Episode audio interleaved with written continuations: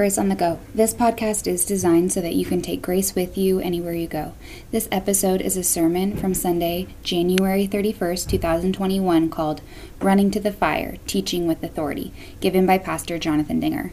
The scripture passage highlighted for today's sermon comes from the book of Mark, chapter 1, verses 21 and 22.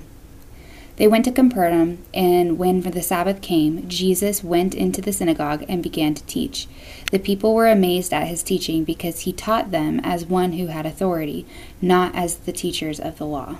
Well, God's grace, His mercy, and His peace are yours in Christ. There's an outline if you want to jot some notes down as we continue working through this in the public ministry of Jesus Christ. Here we see uh, Jesus speaking with authority. You know, one of the things that could have been really a, that could have been very interesting if you were if you were kind of connecting into these readings as we had them we could have preached on any of them and they would have been timely. The deuteronomy passage was if somebody goes around saying hey i'm speaking the words of god you ought to check it out. You know somebody claiming to speak with such great authority you better test that one Another one on the second one, then I love that one. I said that leaned over to Teresa and I said, wow, this would have been timely to preach on in this era too. Because you know what Paul is saying there? He says, you know, some of you guys, some of you Christians, you're such great theologians and you've studied so hard and you know so much of the Bible and you, uh, you've read doctrine and you have all kinds of book learning and maybe you went to seminary and you just have all this theological stuff. And so, but you know what? You don't use that knowledge when somebody else is having a troubled conscience. So you don't, you don't trouble somebody else's conscience if they haven't had all the same learning you have. So, for the sake of a Christian brother or sister, maybe I could eat that meat, but I'm not going to do it because it might offend them and drive them away from their faith. I love that. I love that passage. Paul's being humble and gentle.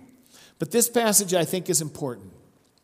Um, I think this passage here with Jesus as he speaks into the synagogue it's interesting, you know, um, the synagogues arose when the, uh, when the Israelites were in exile.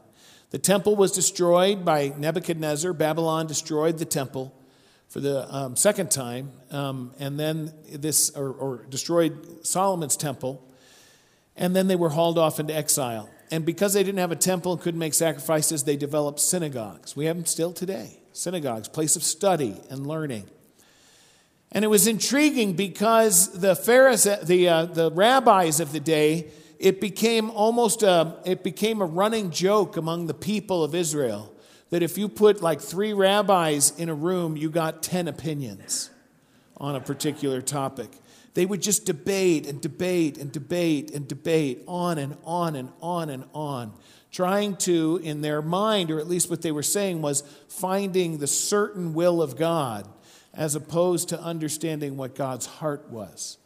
And so it was almost a joke for the people when they saw the rabbis going in to study. They just kind of almost rolled their eyes and walked away because they could never come to a conclusion. They could never come to a definite answer.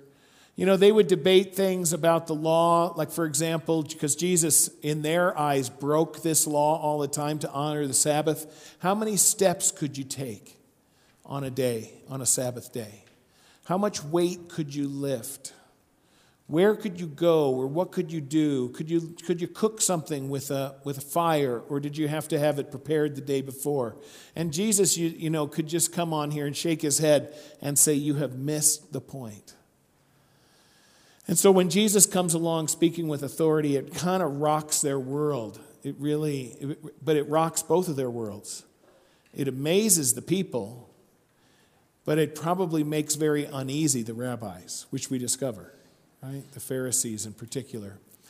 And I shared this at first service because I just thought of it while even after church began. And this is actually a document that I have on my wall. I gave it to the team, our staff, and this was something that at our district board retreat, uh, President Linneman shared with us. And, and I, I would be willing to discuss this if it's whether it's all true or valuable or whatever. But this it struck me and it's it's helped me. And you know me well enough to know that I'm not big on bumper sticker theology. It's not enough. Um, or cliches or just a little saying. It's not enough. Yard signs. That's not enough to make it your theology. But these were kind of uh, bullet points that were helpful to me, and I shared it with the team because I think these are worthwhile evaluation tools as we go about doing ministry for, for you and together with you in this community. These are questions I'm asking, and I'm asking our team to ask them. When we decide to do something or launch a ministry or initiate something, here's one question that I ask Are we practicing religion or relationship? So, for example, you got to be careful here because Aaron doesn't love it when I say this because religion is not all bad. James says there is a true religion of helping widows and orphans. So, caring for others is a true religion. But when I use the term religion, I'm using it as Jesus used it in relationship to the Pharisees of his day, who had turned the religion of Judaism and the observance of law and ceremony and ritual into their mechanism for measuring if they were good enough to be in God's presence. Okay? And Jesus comes in and throws a bomb in the middle of that and says, That is not how you get right with God. And so Jesus talks about being in relationship with God. And so, for instance, when we make decisions here, is it driven by, oh, uh, you have to worship at a certain time, you have to worship with a certain instrument, you have to dress in a certain way, you, you know what I'm saying? We have to do things that are religious. Is that what measures our rightness with God? No, it's Jesus Christ and his love for us and his relationship with us which measures our rightness with God. Second, the second value as we go along is are we advancing, when we do ministry here, are we advancing the institution or the movement? One is static and the other is organic, living, moving. So, for instance, when I go and consult with churches, one of the first things I ask for is the budget. And then I want to know what are your job descriptions for people. And then I say, you tell me what percentage of your budget is being spent on maintaining this institution. Because when churches shift over and the majority of their, in, of their income and resources are meant just to maintain a building and to keep a person hired or something like that, you're heading the wrong direction. Because Christianity is not an institution, Christianity is the family of God. It's a movement, it's organic, it's living. And so when we decide things here, I want to say, look, I don't want to do things that kind of justify our jobs or keep us going as an institution. Third thing is this, and this is the one I'm really getting to. How do we operate? Do we operate by power or by influence as staff members? So, for instance, February 21st, we're going to have a voters' meeting. It's going to be a big deal. We're going to talk about, we have a search, a call committee interviewing candidates. This Friday, Teresa and I are traveling to St. Louis to the seminary. We're going to be interviewing four candidates there. Sunday, we're going to interview one who's more local. And the, that committee will come back to the voters and say, here's what we think, whether we should call one of those or, or have two or three options or whatever it is. Um, that's a big deal when you call a pastor to serve at your church. That's a big deal. Um, and then we're also proposing a counseling center that we revise and renovate some space here that can create a way for clients in our community to come here for counseling services, professional licensed counseling service. We don't provide them, but we want to partner with the counselors from an agency who might come. There's more to that. I could talk about it for a long time, I won't. Here's my question to you. When we have that voters meeting, how many votes do I get? I get one because I am a member just like you, right? Well, shouldn't I have about 100 votes? Isn't that how that should work? No, of course not, because that would be driven by power, wouldn't it? Power and control. Instead, I'm hoping that you're longing for your pastor and your staff and your leaders to prayerfully and humbly walk according to as we try to discern God's will and wisdom searching what would be best for our community. And as we share that and discuss it and we make case and we listen to one another and we're kind with one another and we're eager to meet needs, that at some point the team that recommends might have some influence. Because influence in the end really is kind of authority. They're not exactly the same, but that's really what it is. Jesus comes in a different way, even different than that process I just described. But Jesus wants to come and speak with authority into our lives. So let me tell you a story about two Lutheran school principals. One of them was a woman, which is unusual in our denomination to start with. Not anymore, it's not unusual anymore. It was 40 years ago. And, uh, and she was principal for about 12 years. She had never had a college degree. She was thrust into that position of leadership when it happened because there was a moral failing before her, and the principal left and they scrambled. And she was teaching a grade, and they asked her to lead. She had no formal training in administration, did not even hold a bachelor's degree. Um, she did that for 12 years and then retired when her husband retired. And then she had a successor, and his, uh, his name was Ephraim. Um, and Effie uh, came in, and he had a master's degree in educational administration. He had done a thesis paper on uh, curriculum development. He had done extensive work on developmental psychology, child, child development.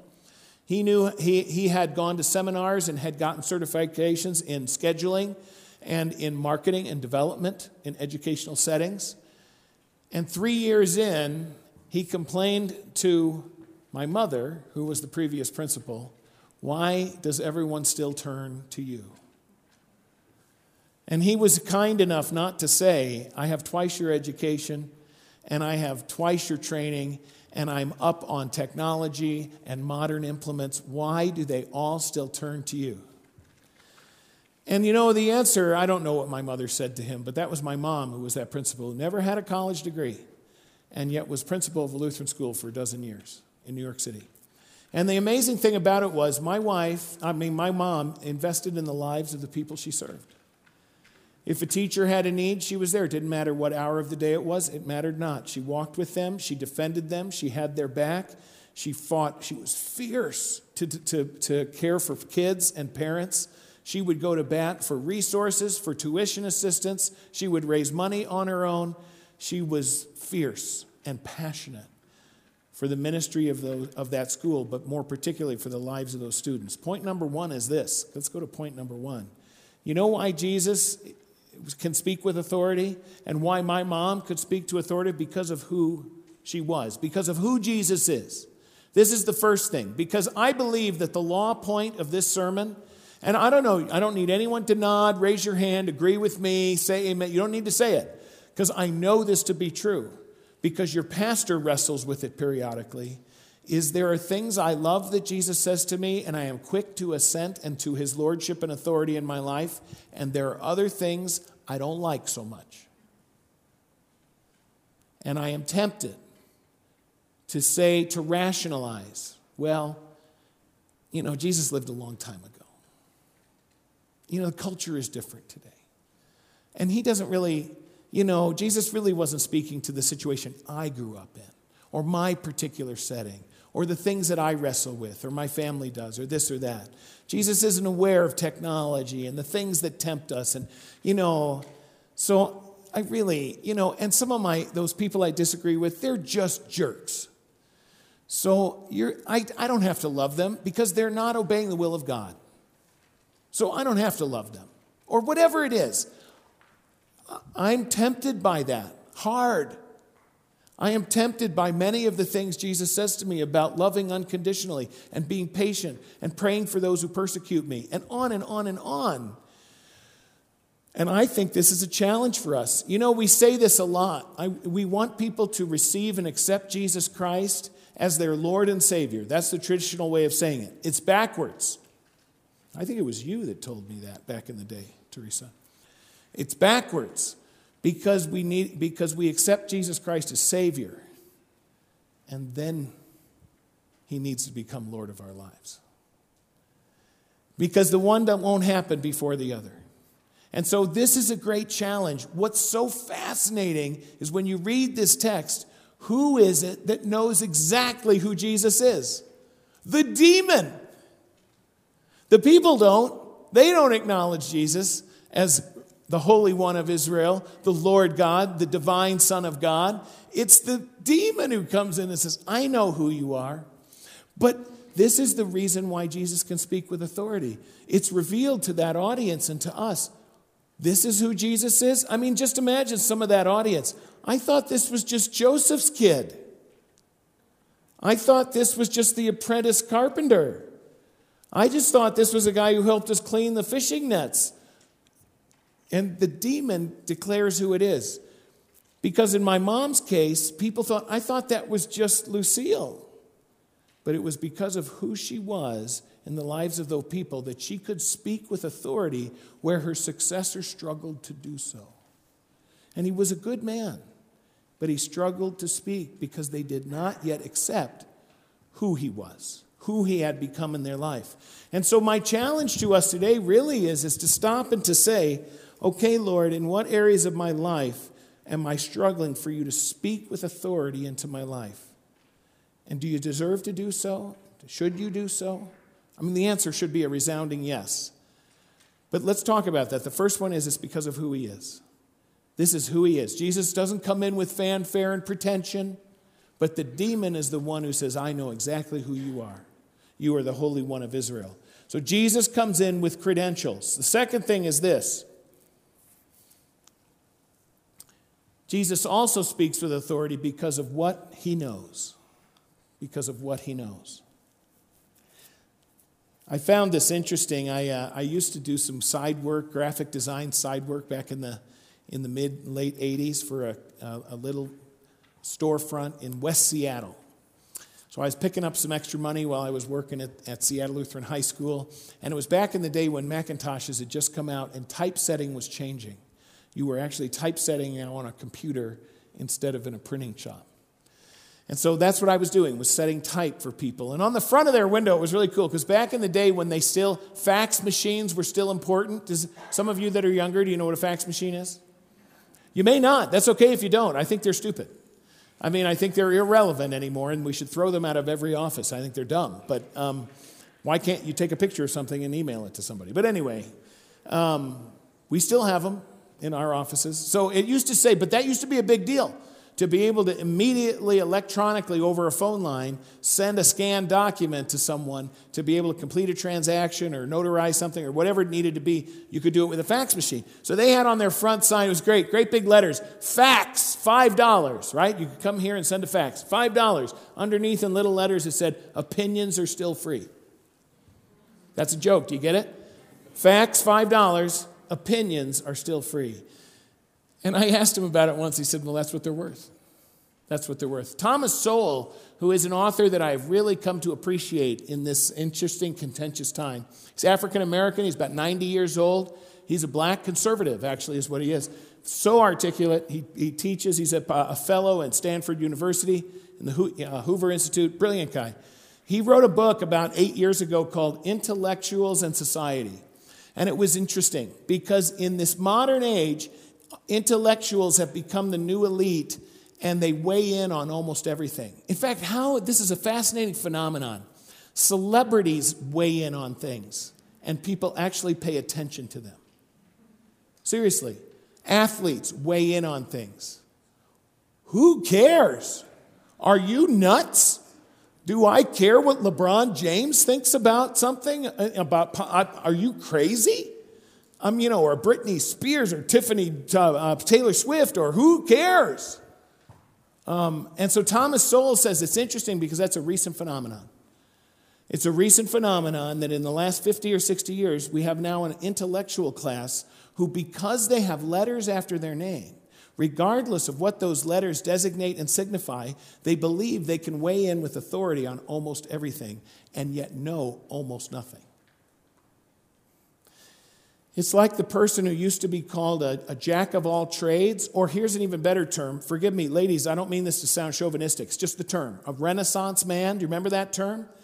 A Renaissance person, a, Renaissance meaning they had a high level of expertise in many, many, many fields. They could paint, they could fix your car, they could sculpt, they could throw a football 60 yards, they could do calculus, and on and on. They could do all these things. The problem is, for most of those people, they knew just enough to what?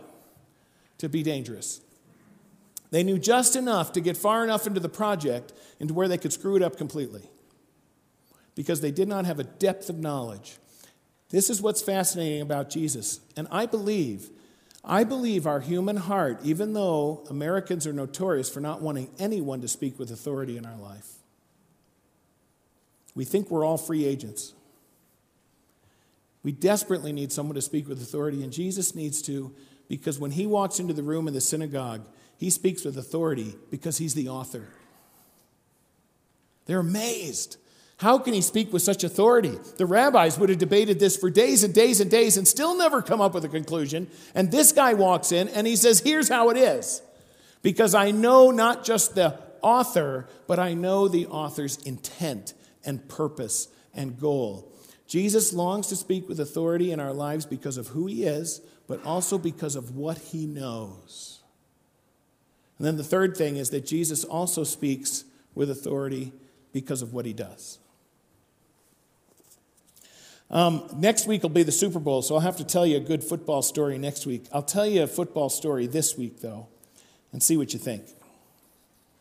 Um, so the setting's a supermarket. Curtis is a stock boy, and he was working away when a new voice came over the speaker and said, Hey, we need a carry out at register three. Well, he was almost finished and he was going to head out to his car anyway. So he said, Well, I'll run by and I'll just carry it out to the car and then go on home. When he got there, he saw the checkout girl. It was a new girl. She was gorgeous. And her name said Brenda on her name tag. Well, he walked out and carried out the, the, uh, the groceries and then noticed that she had just finished her shift and she was starting to walk up the road. Well, the next day he waited outside as when she left the supermarket and he offered her a ride home. She thought, well, he looked harmless enough, even though he was four years younger than her. He looked harmless. And so she accepted. When he dropped her off, he asked if maybe he could see her again outside of work, and she said, No, that's impossible. Well, he pressed on her and he was insistent, and she explained, I have two children, and I can't afford a babysitter. So then he offered to pay for the babysitter. Well, reluctantly, she accepted his offer for a date for the following Saturday. That Saturday night, he arrived at her door only to have her tell him that she was unable to go with him. The babysitter had canceled. To which Curtis said, Let's take the kids with us. She tried to explain that taking the children was not an option.